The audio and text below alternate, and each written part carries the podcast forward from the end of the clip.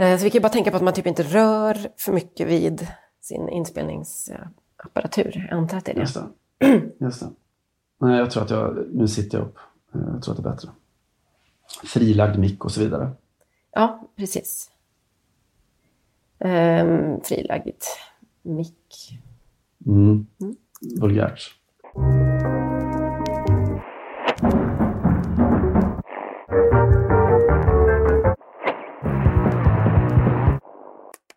Så tog den slut, den lekfulla olympiaden. Man satte punkt med ett brutalt blodbad. Olympiaden dog. Och ingenting kan återge den livet igen. Kanske fortsätter dessa galningar de dagar som är kvar. Men då med en annan olympiad. Såpbubblorna brast. Pastellfärgerna mörknade. Drömmen tog slut. Skrev ja, jag drog efter andan. Jag hörde det. Visst, visst var det P.O. Enquist? Visst var det P.O. Enquist, eh, krönika i Expressen den 6 september 1972.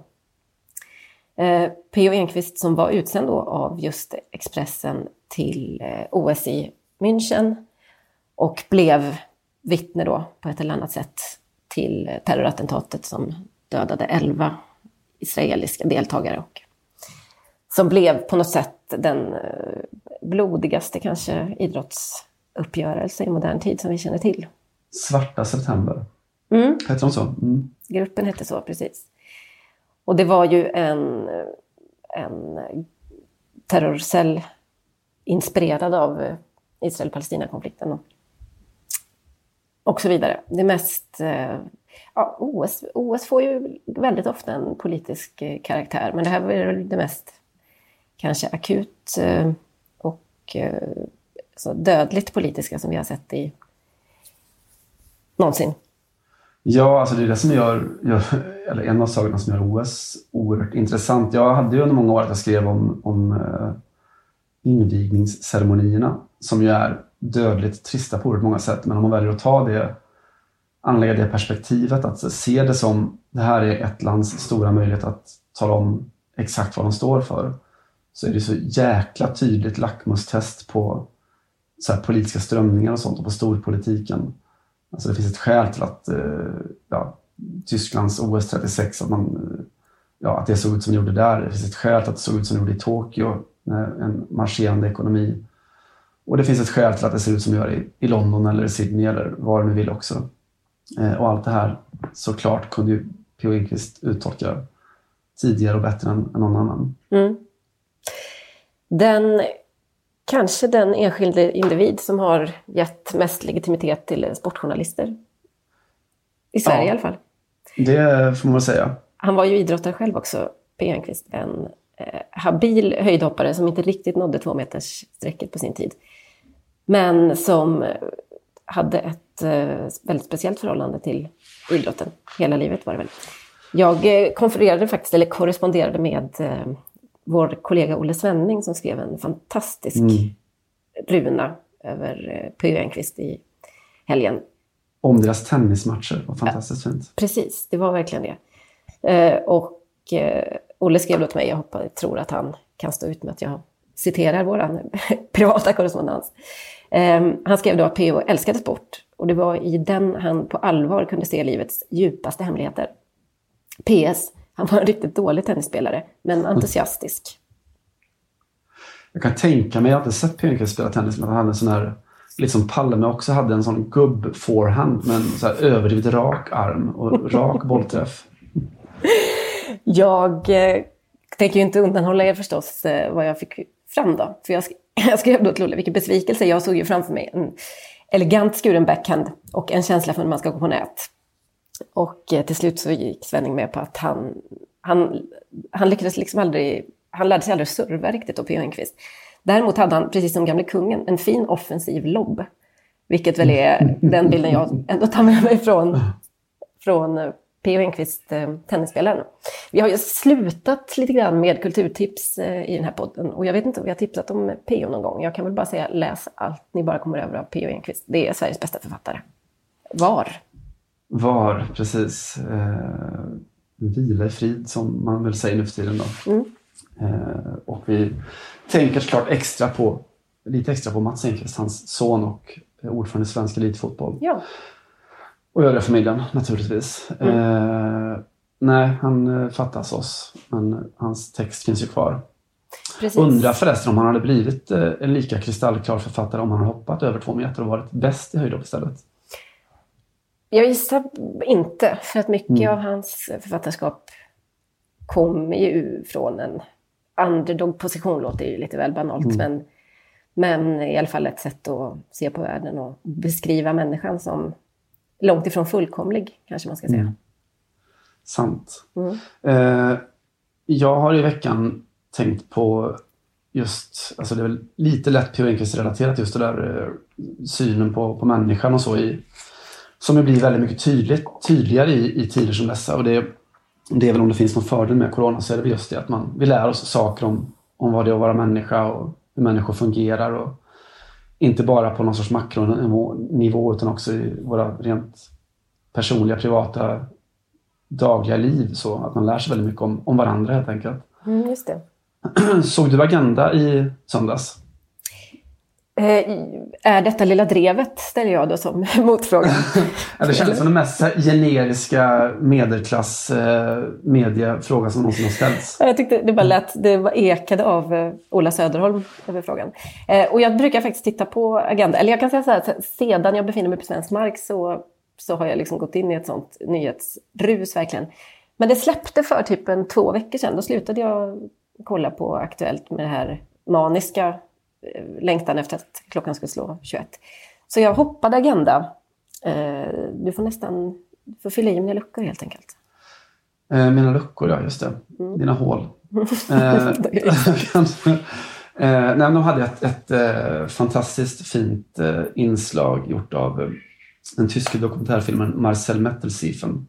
En prisbelönt dokumentärfilmare. Jag tror det var Christian Katomeris som hade hade gjort det, eh, eller redigerat det på, på svenska. Då.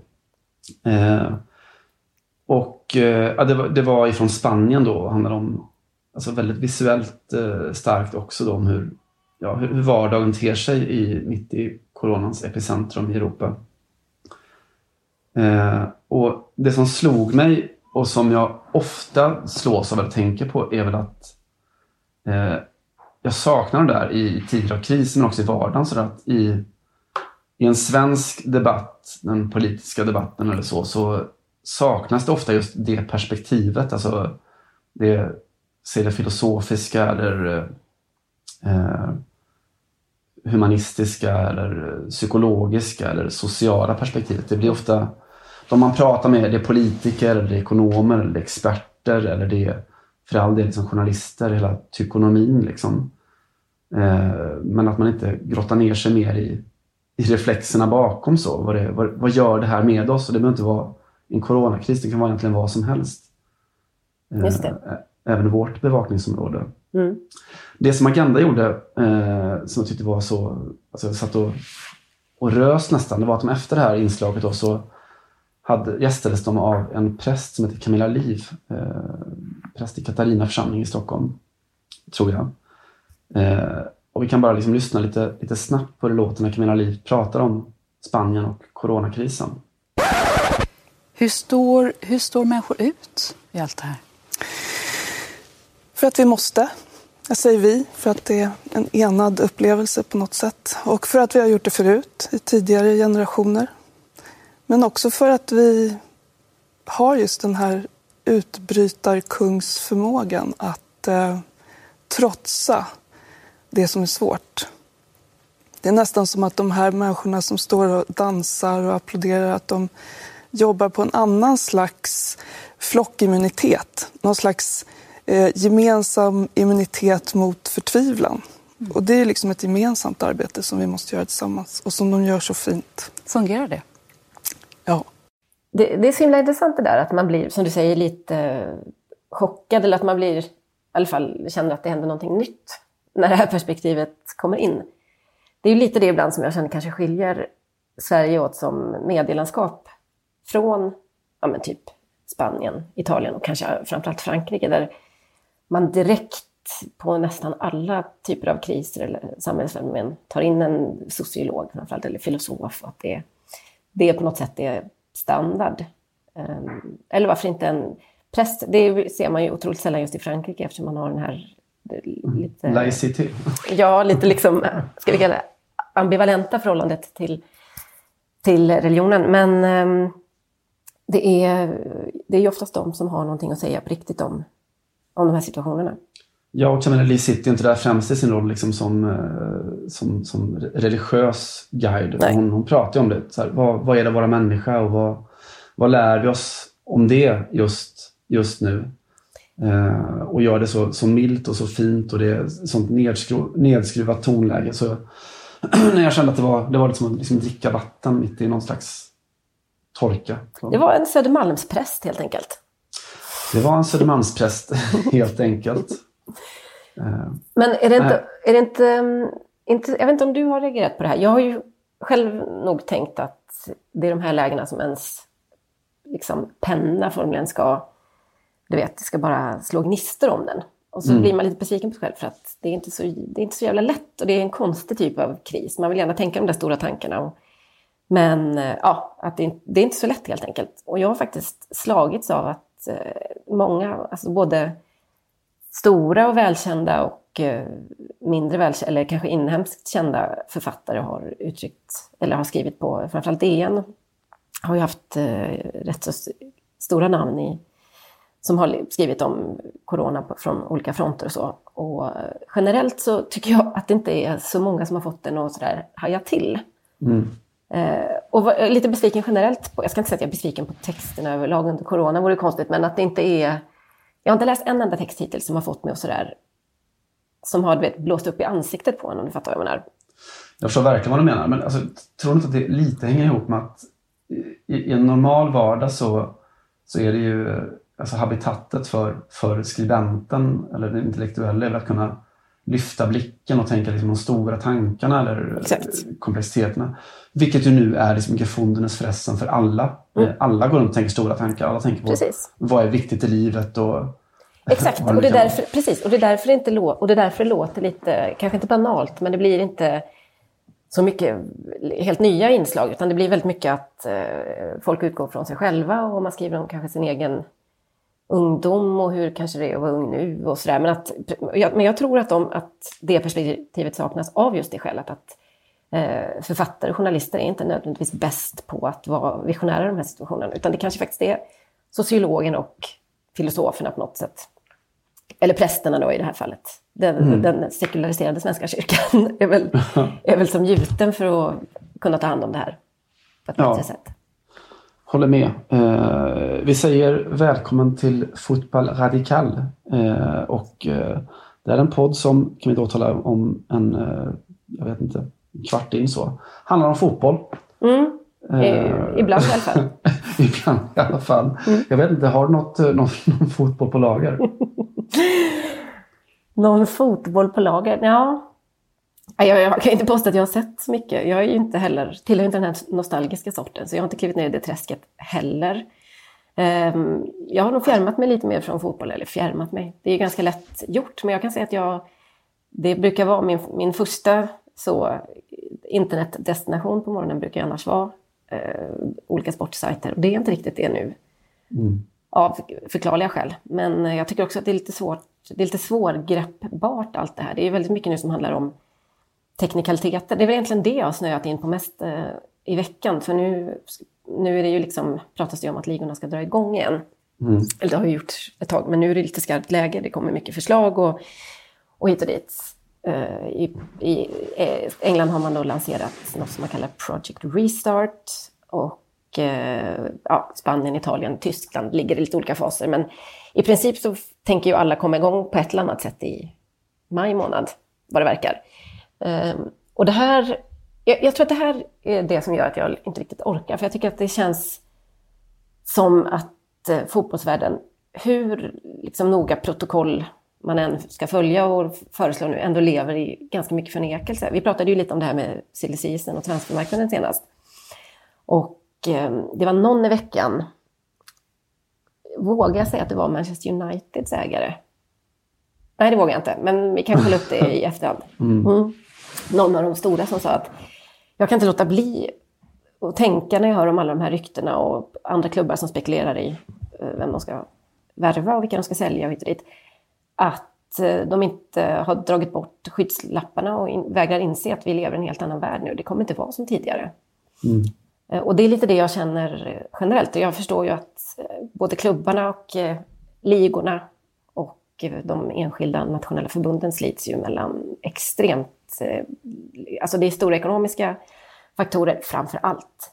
Och det är liksom är riskkalkylering och det är mer sanitära och medicinska avgöranden. Och det är en jättesvår balansgång. Men jag tycker att det hade, det hade känts värdigare på något sätt då, utan att dra in eh, praktikaliteter som pengar och så.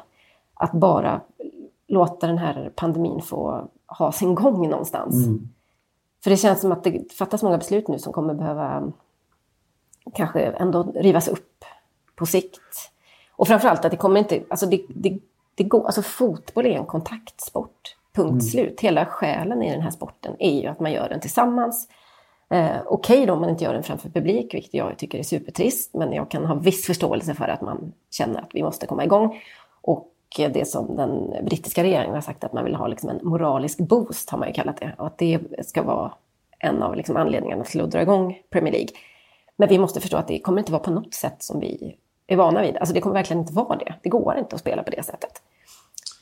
Det finns en, eh, det fanns, jag såg i veckan här, en skämtteckning i någon, fransk tidning där man eh, då lanserade lösningen på, på just Project Restart. Eh, någon som sa att ja, men vi, kan, vi har idén nu att vi tar och så här, implementerar någon slags eh, stålstänger i planens breddriktning för att liksom hålla the social distancing mellan spelarna. Eh, alltså det var alltså ett stort sån här babyfoot-spel, fotbollsspel. Eh, att det, det är den enda tänkbara lösningen för att undvika kontakt, kontakten i, i kontaktsporten fotboll. Ja visst. Det blir helt ny användning av de här GPSerna. De bara tjuta om man är mer än, eller mindre än två meter ifrån sin lagkamrat eller motståndare. Typ. Ja, nej, exakt så. Nej, och det är klart, det är sagt den största förståelse för att man måste ju som alla företag eller vad du vill planera för att eller dri, driva framåt mot att kunna vara redo när, när tiden är kommen. Men jag tycker också att det, det saknas sådär liksom, Tegnell-tonläget finns inte riktigt bland, bland fotbollsvärldens styrande. Att vi får se, vi vet inte, utan det är nu kör vi, nu kör vi på det här, vi ska, vi ska försöka komma igång då, vi ska försöka komma, komma igång då. Som om ingenting hade hänt. Nej, precis. Jag tror att eh, det här är lite tydligare också i, till, i de riktigt hårt drabbade länderna, typ Italien. Alltså i, I Sverige har ju, fick ju till slut Stockholmsfotbollen lägga ner då. Vi ska inte spela någonting i vår. Eh, det har varit jättemycket snack om den här Hammarbys... De kallade det inte träningsmatch då, för det var ju en typ någon form av tvåmålsövning. Installation. Mm. Exakt. Men att vi- i, liksom i norra Europa är vi fortfarande så, eller i alla fall i Sverige, trots att vi har ganska mycket döda, så, så, med tanke på hur, hur våra restriktioner har sett ut hittills, så känns det som att eh, fotbollsvärlden och idrottsvärlden bara försöker liksom hitta nästan kryphål i rekommendationerna. Ja, men om vi gör så här, om vi gör så här. Ja, men vi tror, istället för att bara acceptera att vi står, liksom, eller, ja, stå inför fullbordat faktum. Det går inte. Vi kan inte hålla på och eh, ta så mycket risker som det är möjligt utan att helt gå över gränsen. Det, jag, jag tror att det är fel sätt att, att tänka. Och i, till exempel i Italien så pratas det om att man vill dra igång då individuell träning nu nästa vecka på måndag, tror jag, 4 maj. Och sen så 18 maj har man sagt eh, kollektiv träning. Och jag kan inte tänka mig något annat än att det här bara är det är liksom några datum som man säger för att säga någonting. Ingen, de, vet, de vet ju inte vad de är den 18 maj, såklart. Och varför skulle men det, det vara lugnt då? Typ. Ja, men det, det filosofiska som vi pratade om i något, något tidigare avsnitt är att, att coronan är, är så förrädisk i det att den, den, den, har ingen tidsaxel. Liksom. Nej. Och att man, man vill ha det för att det känns bra att säga ett datum. Den 9 maj! Eller 29 maj. Ja! Det känns jättebra, precis. Men det känns bra, tror jag, för, för de som säger det, för att de måste säga någonting. Men det är också uppenbart att det inte känns så bra för spelarna till exempel, eller för många klubbar. I Italien då så har ju 17 av Serie A-klubbarna, alla utom Juventus, Lazio och Genoa. Eh, Du får göra analysen sen varför det är just dem. Men 17 övriga har då skickat ett brev in till eh, ligan då. Och eh, det är lä alltså, lagläkarna då, eller medicinska delen av klubben som har, som har i, i varje klubb som har skrivit under det här, där man oroar sig över hur det ska bli och man känner att man inte har fått tillräckligt med instruktioner. Hur gör vi om en spelare visar sig vara smittad till exempel? Mm. När får vi tester? Eh, är det moraliskt rätt att fotbollen ska ha tester i det här läget? Det, går det liksom att betrakta som en samhällsbärande industri på det sättet? Eller ska vi, för det är ju brister på tester överallt och, och de som finns vet man inte riktigt hur tillförlitliga de är och så. Eh, I Spanien så har man ju nu sagt att eh, vi kör igång och de som eventuellt blir sjuka då, spelarna i varje lag eller varje klubb, ska isoleras. Men övriga ska inte isoleras, alltså det ska inte vara någon sån mm. tracking på det sättet, utan blir en spelare sjuk så isoleras den. Uh, och det är också, i Italien har man pratat om ett maxi retiro då, att man ska sätta spelarna i någon form av uh, gemensam karantän i två veckor. Uh, hur, långt, hur länge kan man göra en sån? Det har ju också pratats om i Bundesliga till exempel, där man ju är rätt så redo att dra igång spel. 9 maj tror jag sagt. Ja, exakt. Att då kanske man måste göra så att de får isoleras från sina familjer där många spelare har reagerat med, men det, det vill inte jag göra, liksom, framförallt mm. i den här situationen. Alltså vad, vad, är, vad är det värt för att kunna dra igång och spela fotboll? Och det, det blir mer och mer uppenbart att allt, alla de här åtgärderna handlar ju om att vi ska liksom, vi har ett fönster då fram till början på augusti är det väl, när säsongen mm. måste vara klar. För att den officiella liksom, säsongen börjar sen då. Eh, och att man måste bara hälla in fotbollen där så att det blir klart. Och, och, och, det måste bara ske. Det måste bara ske. Vi får göra det till vilket pris som helst. Um, Fifa säger nu att eh, man funderar på att kanske installera eller tillåta fem byten då för att det kommer bli vissa länder, typ i Premier League, där man kommer få spela otroligt mycket matcher på väldigt kort tid. Um, det är, I Bundesliga har de ju sagt bland annat att man kanske ska spela med mask, vilket ju också mm. är så här, jag har provat en, en mask som inte jag alls vet om det är den de har tänkt använda, men det, är bara, du kan inte, det går ju inte att andas på ett normalt sätt. Det är ju det svåra med att bära en mask. Och då är det helt, ja men då blir det ju en annan sport. Vilka, vilka gynnas av det? Um, hur, hur, mycket kommer man våga gå i närkamp återigen? Vad blir, det, alltså vad, blir det för, vad blir det för sport av det här? Och jag förstår återigen alla ekonomiska eh, liksom paniköverväganden. Men om man tittar nyktert på det, nu ska jag vara lite visionär, så känner jag ju så spontant att det här, det här är ett år, och då menar jag kalenderåret 2020 där det inte borde spelas någon fotboll. Punkt slut. Mm. För det är för stora risker. Alltså det, spelare kommer bli smittade. Det är helt eh, osannolikt att det ska ske på något annat sätt. En match till exempel, säger de då, en, en match i, i, även om den spelas inför det som jag kallar lyckta dörrar, som du skrattar lite åt. Vik mm. lådor för att man säger så på franska. Din, gamla Sartre. Ja. ja, exakt utan publik så behövs det ungefär 300 personer i alla fall då. Spelare och, eh, och trupper inkluderade. För att det måste ändå finnas eh, personal där. Eh, på, ja, någon måste ju öppna arenan och mm. någon måste städa den. Och det måste, det måste finnas läkare och, ja, och domare och allt det där. Mm. Så, så det var väl något överslag, men ungefär 300 personer och måste ändå finnas typ tillgängliga, vilket ju är ganska många. Um, till alltså jag, det känns mer som att, okej, okay, om man börjar då tänka att man ska spela med mask, eh, man ska hålla avstånd i frisparksmurar, har det ju varit prat om också. Eh, närkamperna blir ju problematiska. Till slut så känns det som att då, då, man, då kan man lika väl löpa linan ut. Då. Alla, för det här kommer bli en annan sport i alla fall. Mm. Alla spelar i total fucking jävla rymdskyddsutrustning springa runt de här där. Gum, eller bollarna som finns, du vet, som, såna, som arbetsplats har man med på konferens. Att du, du springer runt in, en, in, in i en plastboll och spelar. Exakt. Exakt. Det är så det måste bli. Och då får vi se, och då kan det ju också bli lite spännande för att då blir det helt plötsligt intressant att se hur bra, hur bra är Liverpool på, mm. på astronautfotboll. Mm. Um, kan, kan... Hoppa nu van Dijk. kan, kan van Dijk nicka till exempel mm. med en, ett skyddsvisir eh, framför ansiktet och så vidare. Fan roligt att båda ser... tänkte att van Dijk skulle bli en sån riktig förlorare i, i coronautrustningen. Ja. Ja, men jag är alltså, övertygad om det. Nej, det kommer bli skitsvårt för honom. Han kommer Ja, få Messis verkligen bekänna färg. och sånt. Nej, det kommer bli svagt. Men alltså jag, jag tänker alltså lite, alltså, enligt dina spår också, men, men du gör skyldig till lite samma misstag. Så att, ja, men vi stänger i år. Det är också ett datum. Det är också en, en slutpunkt någonstans. Alltså är inte slutpunkten när vi vet? Är inte det slutpunkten? Ja, men, vi, jo, det är klart. det är ingen som vet någonting. Så här, vi vet inte om antikroppar, vi vet inte om immunitet, vi vet inte hur viruset kommer att utvecklas. Alltså när vi har ramat in covid, när vi vet hur det funkar, då kan man gå vidare på något sätt. Mm. Det är i alla fall den, den så här sportsliga, mänskliga, medicinska taken som jag tycker känns sund. Ja, visst. Nej, men jag håller med dig. Nej, men jag tänkte, nu ska jag sträcka mig ännu längre. Jag tror inte att EM kommer kunna spelas 2021.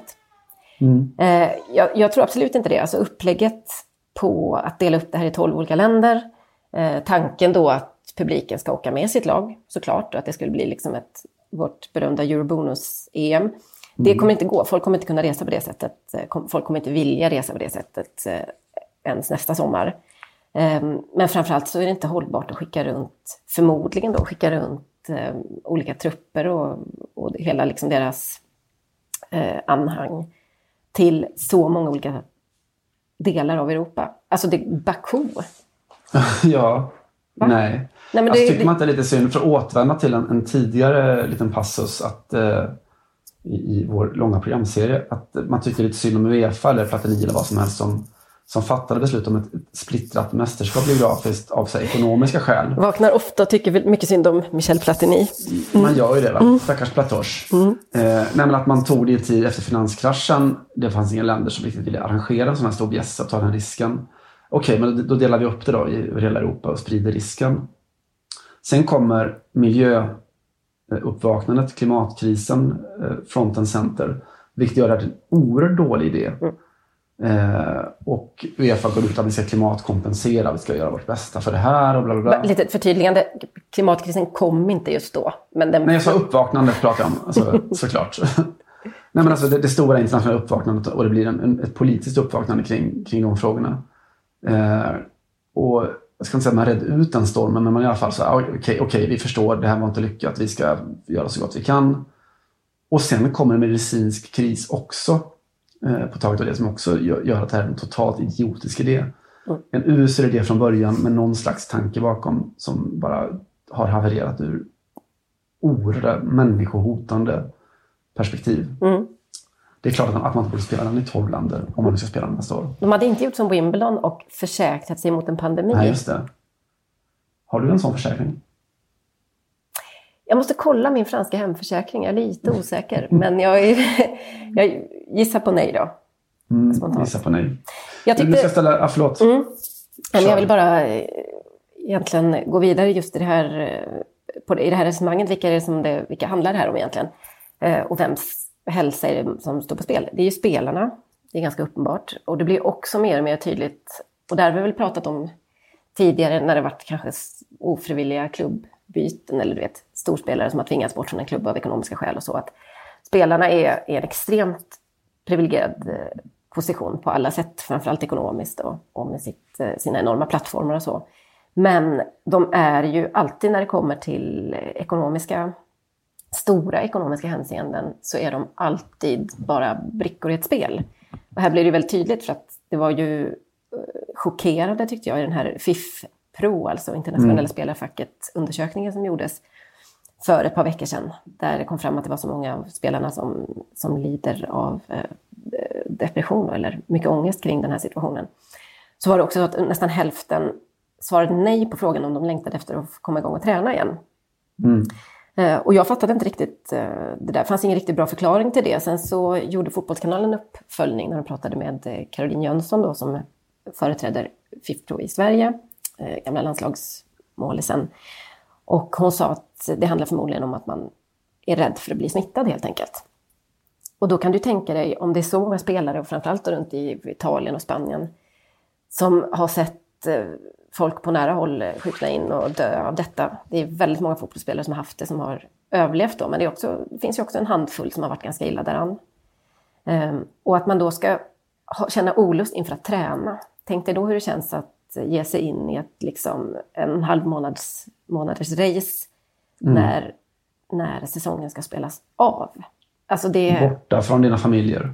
Ja, men precis. Ja, alltså risken är ju att det blir... eh, Det kom, risken är att det inte blir så särskilt bra fotboll. Jag, jag tror att ett lag kan säkert leva med att en person har, har ett lite tungt, eller ja, du vet, det kan, det kan man maskera på ett eller annat sätt.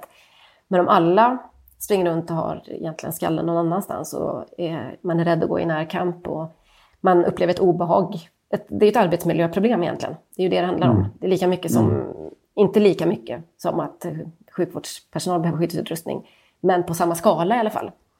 Eh, Och att det är ett, fan ett fruktansvärt svek mot eh, en massa unga människor som har, återigen, jättebra betalt i många fall och lever ett underbart liv och, och så vidare. Men som fan inte har bett om, om det här och som inte ska behöva gå till jobbet om det känns, om de är rädda för sin överlevnad helt enkelt. Nej, jag tror kopplat till depressionen så om man ska ta analogin eller jämförelsen med, med sjukvårdspersonalen så tror jag att ett stort problem är att, att sjukvårdspersonalen idag är så här dräktig med existens i alla, i alla fall. De alltså, har ju aldrig någonsin känt sig mer värdefulla, betydelsefulla och viktiga. Medan en, en, någon som spelar i, råkar spela i Real Madrid har ju aldrig känt sig mindre viktig och central i sitt eget liv än man gör nu. Nej. Framförallt har man aldrig känt att man behövs mer på, på annat håll. Eh, och att man, det enda man vill göra är att och liksom se till eh, sina nära och inte se till dem på för nära håll då i och för sig. Men ja. Nej, jag vet inte, det- så här, ja.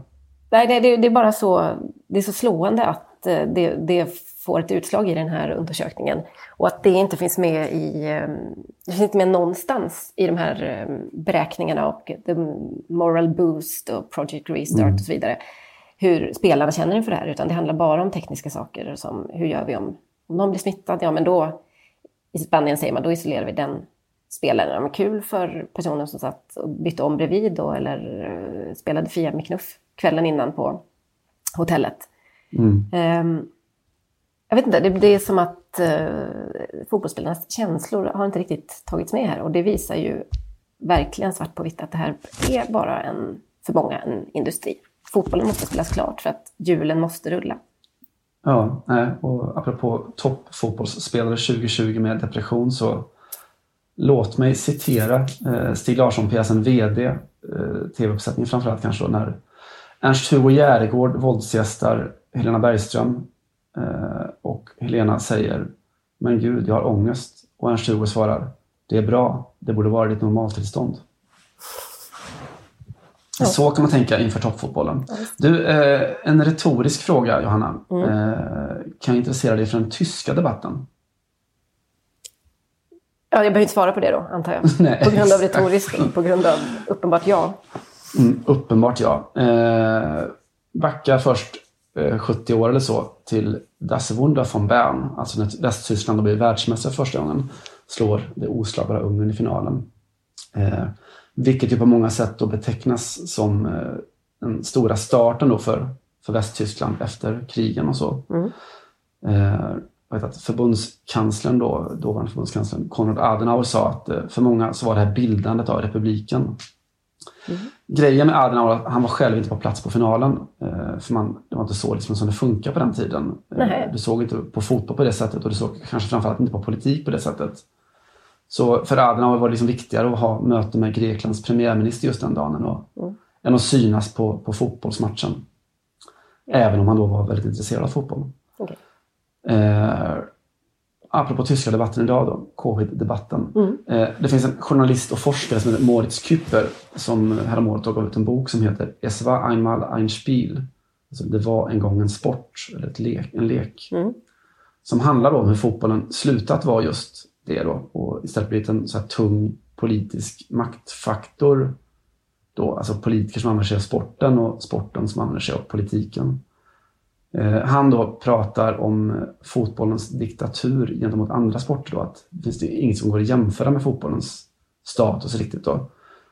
Och det, apropå det som du pratade om förut, jag tycker att det märks väldigt tydligt nu då, när fotbollen är i en position att de kan liksom sätta press på myndigheterna och prata om att nu kör vi igång liksom, eh, redan i maj i Tyskland och snart i Italien. Och, och så, medan liksom, teatrar och eh, museum eller företag och sånt går under. Liksom. Mm.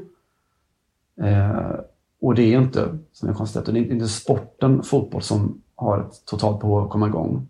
Utan det är businessen fotboll som måste rulla vidare. Ja, visst. Eh, Jag läste här i veckan något som Claudio Lotito, eh, alltså Lazios eh, bindgalne president, sa. Eh, Och Italien då, är ett land liksom, där det finns några opinionsmätningar som visar att det är typ en- en tredjedel av befolkningen som tycker att fotbollen borde börja, börja om igen. Eh, och alltså kan man sitta i Italien så förstår man ju att det är, då tar man det verkligen på allvar om det bara är en av tre som tycker att fotboll är värt mer än Ja, livet. Typ då. Ja, visst. Ja, men Eh, det, men att- det speglar ju jättebra exakt det här vi pratar om. Alltså, det här är inte... Det är inte det att det inte är viktigt för folk, men den här moraliska boosten som de pratar i, Mm. om i, i Storbritannien, det är bara påhitt. För det kommer inte bli... Det enda som kommer hända är att det kommer bli en sån sinnessjuk påminnelse om att saker och ting är konstiga. När man får se Mm. de här nya reglerna och rymddräkterna och van Dijk som gör bort sig.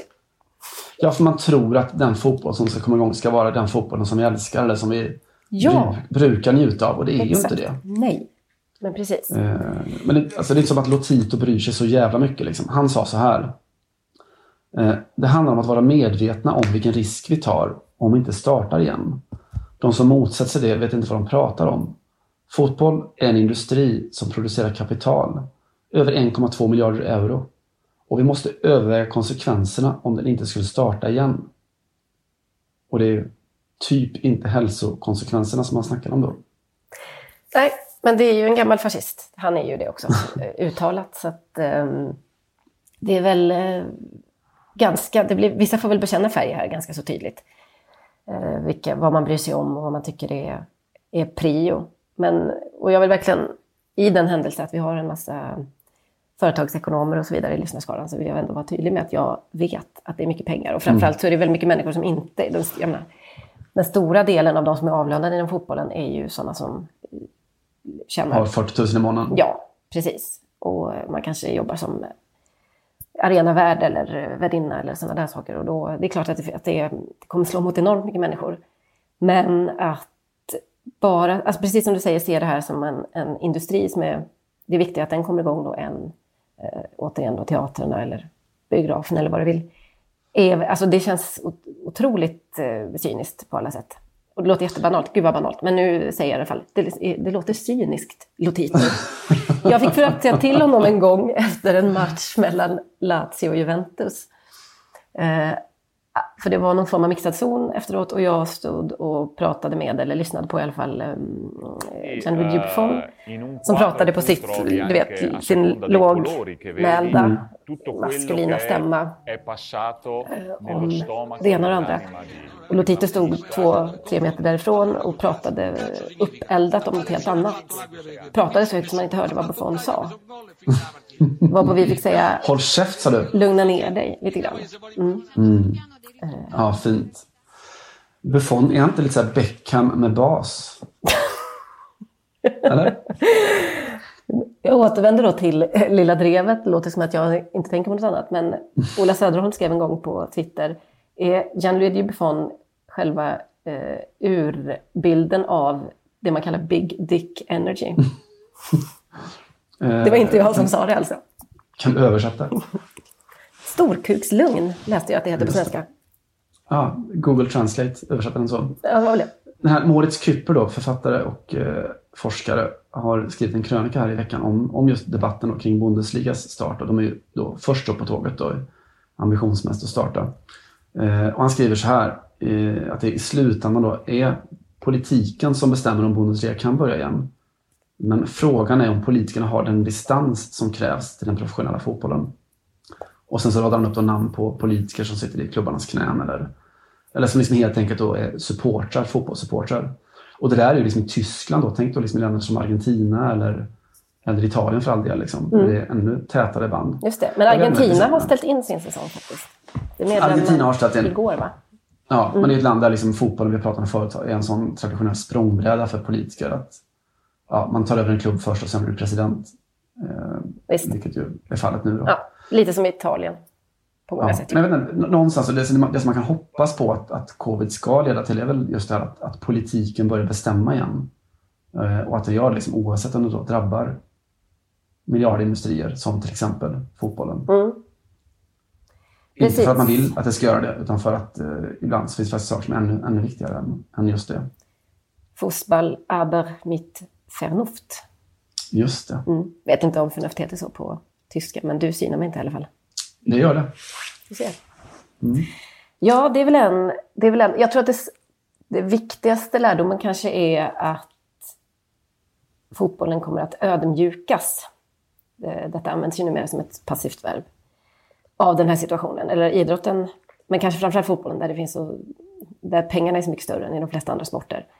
Ehm, och jag tror spontant då att när de här ligorna drar igång, eller kanske bara egentligen när träningarna drar igång, och när det kommer, det första fallet kommer då, alltså det första smittofallet kommer, för de kommer ju givetvis att komma, så tror jag att det kommer bli en enorm eh, reaktion faktiskt från fotbollsvärlden. Och då menar jag inte just den ekonomiska delen av fotbollsvärlden, för att det är, mm, det är som en krutdurk detta. så det är, insatsen är extremt hög. Och jag tror att det kommer eh, bli en ganska, en ganska nyttig lektion för, för fotbollsvärlden som den ser ut nu. Det är ju en, nyttig lektion för ganska många delar av samhället där, om man, på sikt förhoppningsvis. Men där tror jag att det kommer bli extra tydligt för att man börjar inse också att det, det är också så extremt eh, med en bransch där allt handlar i, i grunden om att folk är friska. Och inte bara det, man ska också vara topptränad och, och liksom extremt god fysisk form och så. Men det minsta, den liksom lägsta gränsen för eh, en fotbollsspelare är ju ändå att man är frisk och kan spela. Vilket ju skiljer ifrån. Så det är svårt att jobba hemifrån helt enkelt. så, så är det. Ja. Så är det. Det är uppenbarligen svårt också att jobba hemifrån för att de, många känner att de inte lyckas träna på egen hand. Och de äter dåligt och sover dåligt och så, så att enligt den här FIF-Pro-undersökningen. Så att, eh, ja, nej, det blir, det blir intressant. Men det är, eh, det är extra intressant i en lagsport där man verkligen rent fysiskt inte kan eh, hålla distans. Och eh, återigen där hälsan är så, en sån extremt avgörande faktor för att den ska gå att genomföra. Sant. Det känns som jag kastar ur mig plattityder idag, men det kanske man får... Det är, vi sa att det är, det är sådana tider. Att Mm. de, eh, de stora tankarna låter banala. Just så det.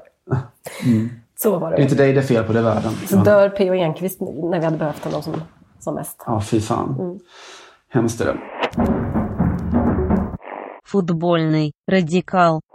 Det, är, det diskuteras ju på olika håll hur man ska få eventuell då stämning på arenorna där det ska, kommer att spelas fotboll inför lyckta dörrar. Mm. Eh, och ni vet att i eh, den här ma match zero någon, någon i alla fall av, av eh, de senaste, sista matcherna som spelades i, i Champions League så hade man väl lite sådana publikljud i, i eh, högtalarsystemet. var den på Mestalla var det. Den var det ja, precis. Eh, så det var Valencia mot Atalanta. Atalanta, exakt.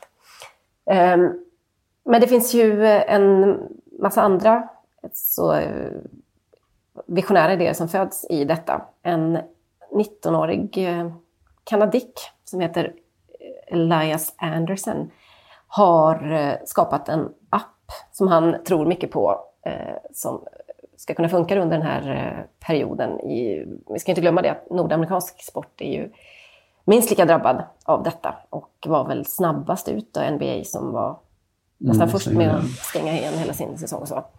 Eh, Elias Anderson har i alla fall skapat en app som folk ska kunna ladda ner då inför att man tittar på en match där man helt enkelt fångar upp publikljudet hemma hos folk. Alltså du och jag sitter och kollar på Tottenham, Arsenal säger vi. Och så eh, ropar du något eh, fult, din satans subrunkare, när Just det. Aubameyang gör mål till exempel. Och så kanske jag jublar ju inte för jag är neutral åskådare, men min pappa kanske blir glad. Och så säger han ja. Och allt det här då, ljudet kommer gemensamt att eh, fångas upp. Alla som har den här appen kommer bidra till ett sammelsurium av röster som då ska kunna gå ut på arenan. Eh, så att känslan blir att eh, här har vi publik. Och då har man ju faktiskt det också. Då är det inte ett förinspelat ljud, utan det är eh, realtidsreaktionerna på en match. Eh, så att eh, spelarna i alla fall ska få känslan av att, hur, hur det låter i, i, hemma i sofforna helt enkelt. Gud. Inte... Ska vi, ska, ska vi testa? Om, du- om, du, om du då gör Jan Frändén eh, och så gör jag Simon Bank och så är det ett, ett North London Derby. Mm. Arsenal, Aubameyang har just gjort 1-0. Ja, alltså jag hade jättegärna blivit eh, publik till den här publiken helt enkelt. Eh, jag tror att det hade kunnat bli ganska bra. Men det här ställer vissa frågor då. Kommer det höras till exempel arga könsord och fula eh, okvädningsord? Nej, inte arga könsord, bara, bara glada tycker jag. Men det säger då eh, Elias Anderson att nej, man kommer inte kunna urskilja något enskilt. Varför det? Nej, för att om, i alla fall är tanken då att om, då kommer det vara mycket större publik såklart än på en vanlig match. Om, säg att 300 000 människor laddar ner den här appen och sitter och skriker. Så kommer det mest bli ett, ett mum, eller man kommer kunna höra liksom ett stigande publikljud eh, om det är målchans och så vidare. Men den ska också vara, och det här ska vara en av tankarna med det, för att det till exempel inte ska slinka igenom eh, väldigt fula omdömen om domaren då. Eh, så att, eh, och dessutom så kommer det vara ett par sekunders fördröjning, så, det, så att eh, blir det mål så kommer det jublas lite i efterhand. Eh, lite som att kolla på en rumänsk stream, antar jag. Alltså det är där någonstans vi hamnar. Jag spontant tycker att det här känns som en ganska mysig eh, idé, alltså i brist på annat och med alla andra invändningar och reservationer för att eh, fotbollen kanske borde vänta lite. Så tänker jag att det här är ett... Eh, det, framförallt så skulle det ju kunna få finnas även i, i, andra, alltså även i, i tillfällen där det finns publik på matchen. För att man ska känna sig mer så connectad med alla som sitter framför tvn. Och det kanske skulle vara ett, ett mysigt ljud att ha med sig på något sätt. Alltså det blir väldigt interaktivt då. Alltså jag tycker för att parafrasera Charles Dickens så it, it was the best of ideas, it was the worst of ideas. eh, alltså vad händer när, låt säga, Östersund spelar hemma och eh, 200 000 engagerade svenska fotbollssupportrar med andra lagsympatier gemensamt laddar hem sin app, knappar hem sin app eh, för att skrika i en och samma kör eh, okvädningsord eh, eller göra, jag vet inte, polisljud, sirener eller vad det kan vara. Mm. Har han tänkt på det Elias? Kanske inte, han är från Kanada. Han spelar soccer.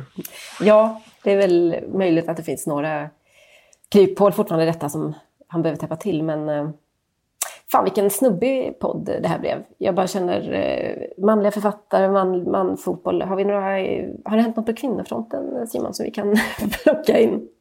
Ja, alltså, ja, det har det såklart. Och eh, vi tar oss vidare i Kanada då.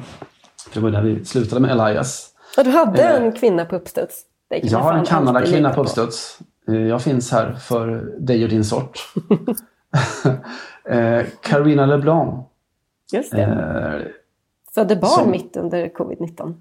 Hon gjorde ju det. Eh, inte okomplicerat alls. Hon, eh, för er som, alltså även ni som inte minns henne, minns henne säkert. Hon var alltså målvakt, landslagsmålvakt i Kanada under 18 år, tror jag nästan. Eh, 110 landskamper, 5 VM-turneringar, eh, bronsmedalj i OS. Eh, ser ni henne så vet ni att ni har sett henne förut. Väldigt speciellt utseende. Eh, en av de riktigt, riktigt stora i kanadensisk fotbollshistoria. Eh, Är det, har hon ett så speciellt utseende? Stort hår kanske? stort hår. Alltså, hon- Det är lite så här van der Sanden-aura över henne. Eh, mycket Ser uppskattad. Mer som rockstjärna kanske. Ja, just det. Uppskattad eh, ankare också under, eh, senast under eh, 2019 VM. För, men då tror jag det var amerikansk eh, tv faktiskt. Precis. Hon är också då ansvarig för damfotbollen i hela Concacaf. Alltså Nord och Centralamerikas eh, Uefa. Eh, det hon gjorde under VM förra sommaren då, utöver att då kommentera fotboll i, jag minns inte vilken tv-kanal det var, men någon av de stora då, Mm. som hade rättigheterna på i Nordamerika, eh, var att hon också gjorde barn då under VM. Och som du sa, hon blev då mamma eh, i slutet av mars här, då ett par dagar innan hon fyllde 40. Ja, okej. Fick Du har räknat baklänges här, hör jag. Det är precis vad jag har gjort. Eh, men hon har också gjort det. Det är inte jättesvårt, för vet du vad hennes dotter heter? Nej. Paris. One night in Paris. Precis, en eh, Brooklyn-variant där. Det var alltså där, som, där de gjorde henne. Eh, för övrigt, Du är lika bra på att prata om de här ämnena som vice statsepidemiolog Anders Wallensten. Ja, men får man dejta då? Kan man ligga med sin dejt? Vi vill uppmana folk att dra ner på sina sociala kontakter. Men huruvida i ett, en parrelation, man bara, men säg det då bara. Ut med språket nu, Wallensten. Liksom.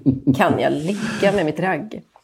Ja, Jag vet inte. Det är FOMs officiella take. Nej, de vill nog helst Eh, inte det. Nej, de vill nog helst inte alltså, han, han förstår att han inte kan gå ut och säga vi uppmanar folk, eh, singlar, att hålla sig på mattan. Men det är lite det. Det är så jag tolkar eh, budskapet. Och jag kan säga att jag följer det bokstavligt. Bra, tack för info. Mm, varsågoda. Jag såg förut att någon kommenterade, någon, alltså någon, någon hotshot i internationella media som la ut en bild på Wallensten och skrev att Of course så är det så här som Sveriges vice statsepidemiolog ser ut. Det är klart att han har såna här käken. Eh, så mytbilden om den svenska skönheten lever och har hälsan. Ja, i fall. verkligen.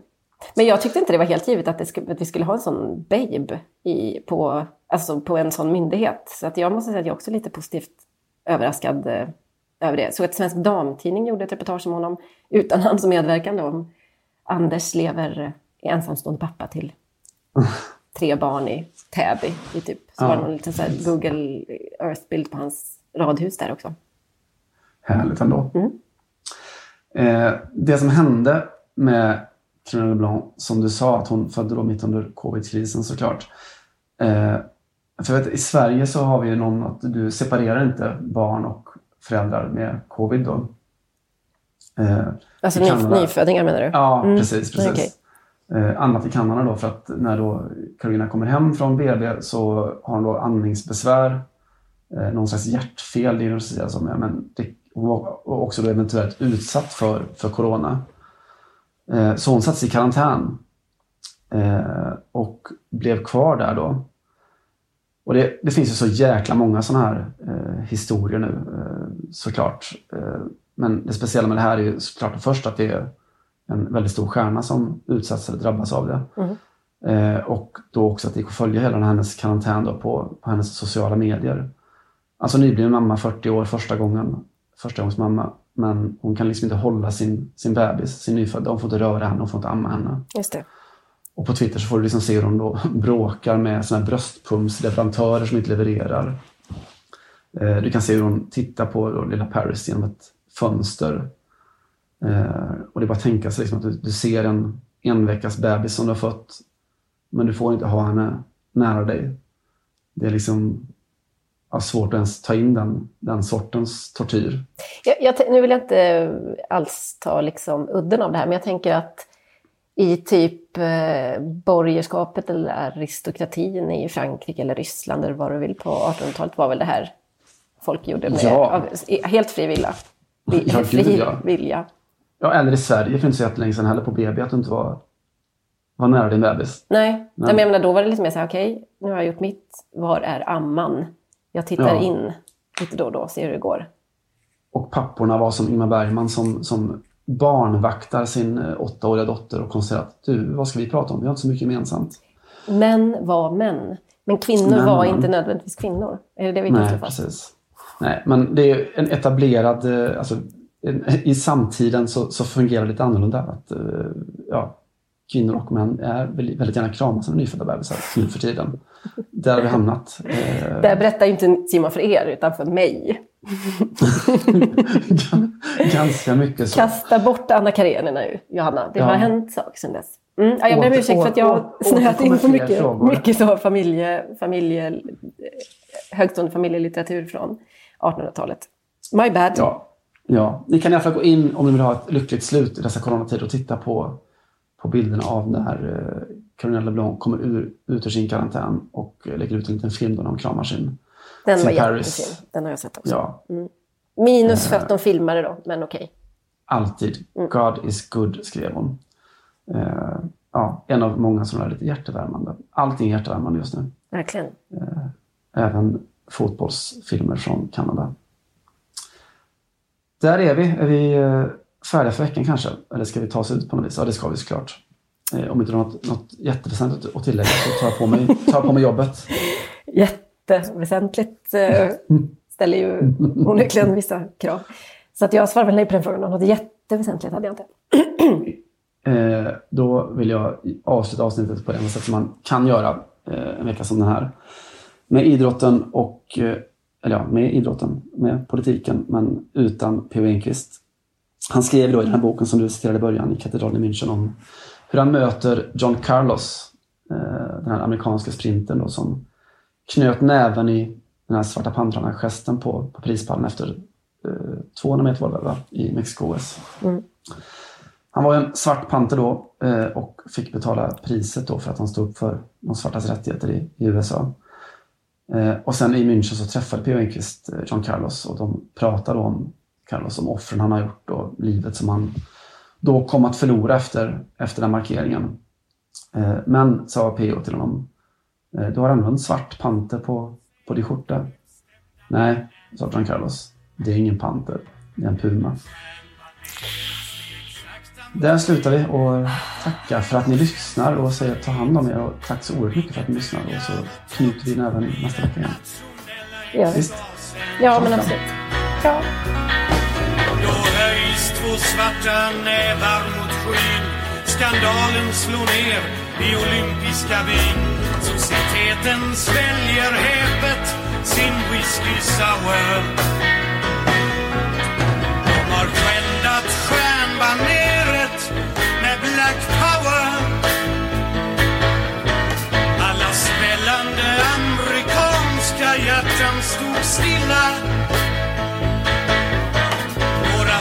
svarta gossar har uppfört sig väldigt illa.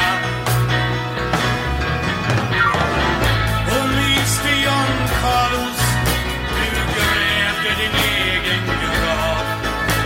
För idrotten står ovanför politiken. I den kista slog du själv in första spiken.